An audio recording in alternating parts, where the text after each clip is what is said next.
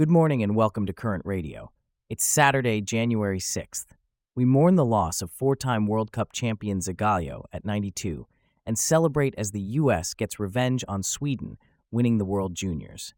Plus, Swiatek and Hurkacz lead Poland to the United Cup final, and the Pacers put up 150 points again, this time with 50 assists. This coverage and more, up next. Welcome to Current Radio's Sports Station. Please enjoy today's selection of sports news. The world of football mourns the loss of a legend. Mario Zagallo, a figure synonymous with Brazilian soccer, who reached the World Cup final a record five times and won four, has passed away at the age of 92. Helena, can you give us a sense of the impact Zagallo had on the sport? Absolutely, Stephen. Zagallo was a titan of the sport. He was the first person to win the World Cup, both as a player and a manager. His career spanned decades, playing a role in nearly every major chapter in Brazilian football history, from its first World Cup title in 1958 to the tournament it hosted in 2014. He was also known for his fondness of the number 13, which he considered his lucky number. He was a forward when Brazil won the World Cup in 1958 and 1962, and later transitioned to coaching. Can you tell us more about his coaching career, Helena? Zagallo began his coaching career with Rio de Janeiro club Botafogo in 1966. He was named national team coach in 1970, just before the World Cup in Mexico, where he led a squad that included Pele, Jairzinho, Gerson, Roberto Rivellino, and Tostão. Brazil won that final, becoming the first three time champion. He also coached Brazil in 1974 and was assistant coach when Brazil won the 1994 World Cup in the United States. He was back at the helm for the World Cup in France in 1998, which ended in a loss to the hosts. Zagallo was also one of the few coaches who had successful coaching stints with all four traditional Rio clubs Flamengo, Fluminense, Botafogo, and Vasco da Gama. He started his career as a striker with Rio's America and later also played for Flamengo and Botafogo. Helena, how will he be remembered? Zagallo will be remembered as a dedicated father, a loving grandfather, a victorious professional, and a great human being. His social media channels called him a gigantic hero and a patriot that leaves us a legacy of great achievements. His impact on the sport, particularly in Brazil, is immeasurable.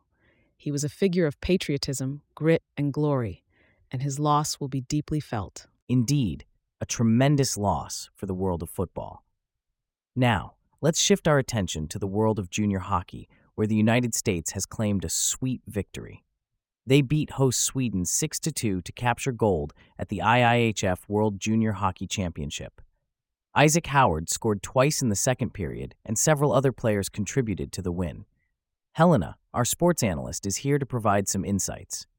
Helena, what can you tell us about this victory? Well, Stephen, this was a much anticipated match. The U.S. team was seeking revenge after a 6 4 loss to Sweden at the Under 18 Worlds in 2022 despite having a significant shot advantage. This time, they turned the tables. Boston College's Gabe Perreault, a 2023 first round pick of the New York Rangers, had a goal and two assists. BC's Ryan Leonard and Zeev Buium each scored a goal, and captain Rutger McGroarty scored an empty netter. So, this win marks the sixth time the Americans have secured the Under 20 tournament, with the last win in 2021. How significant is this for the team? It's a huge achievement, Stephen. Coach David Carle praised the team's focus and performance. It's also a testament to the depth of talent in the U.S. junior hockey system. For instance, Will Smith, the number four pick of the San Jose Sharks, added two assists, and Detroit Red Wings draft pick Trey Augustine picked up the victory in goal for the U.S. And what about Sweden? They've now finished second 12 times in the tournament. How does this impact them? It's certainly a tough pill to swallow for the Swedes, especially considering they lost to the U.S. in last year's bronze medal game. However, they've consistently shown they're a force to be reckoned with in the tournament. In other news, Czechia made a remarkable comeback from a 5 2 deficit to shock Finland 8 5 and claim bronze. Certainly a lot of exciting action in the world of junior hockey. Now, in tennis news, Poland has advanced to the United Cup mixed teams final, with a strong performance from the number one ranked Iga Swiatek and ATP number nine ranked Hubert Hurkacz. Helena, can you break down their performance for us? Absolutely, Stephen. Swiatek had a bit of a shaky start, losing her opening set to France's Caroline Garcia, but she managed to turn things around, winning 4 6, 6 1, 6 1. She admitted to making bad decisions initially, but was able to regain her composure and focus. On the other hand, Hurkacz had a more straightforward victory over Adrian Mannarino with a 6 3 7 5 win. His first serve was particularly impressive, winning 31 of 36 points. And this isn't Poland's first strong performance in the tournament, is it? No, it isn't. Top seeded Poland only lost one match in the group stage of the tournament in Perth before beating China 3 0 to reach the Final Four for the second straight year. It's been a solid run for them. Who will they be facing in the final? That's yet to be decided, Stephen. Australia is set to play Germany in the other semifinal. Ajla Tomljanovic will lead off for the hosts against Angelique Kerber, followed by Alex de Minaur taking on Germany's Alexander Zverev. The mixed doubles will feature the Australian team of Storm Hunter and Matt Ebden against Laura Siegemund and Maximilian Marterer of Germany. The winner of this tie will face Poland in the final. It sounds like we have some exciting matches ahead in the world of tennis. Now, shifting our focus to the NBA, the Indiana Pacers are making headlines with a franchise record 50 assists in their recent game against the Atlanta Hawks.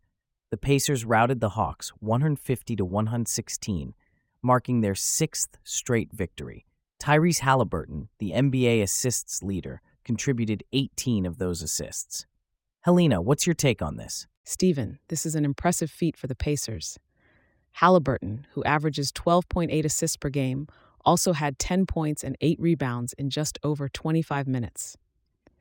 Miles Turner led Indiana with 27 points. The Pacers coach, Rick Carlisle, praised the team's unselfishness, which is evident in the record breaking assist number. However, he also reminded that celebration times are short in this league, and they need to rest up for their next game against Boston. The Pacers have been on a roll this season, reaching 150 points against the Hawks for the second time.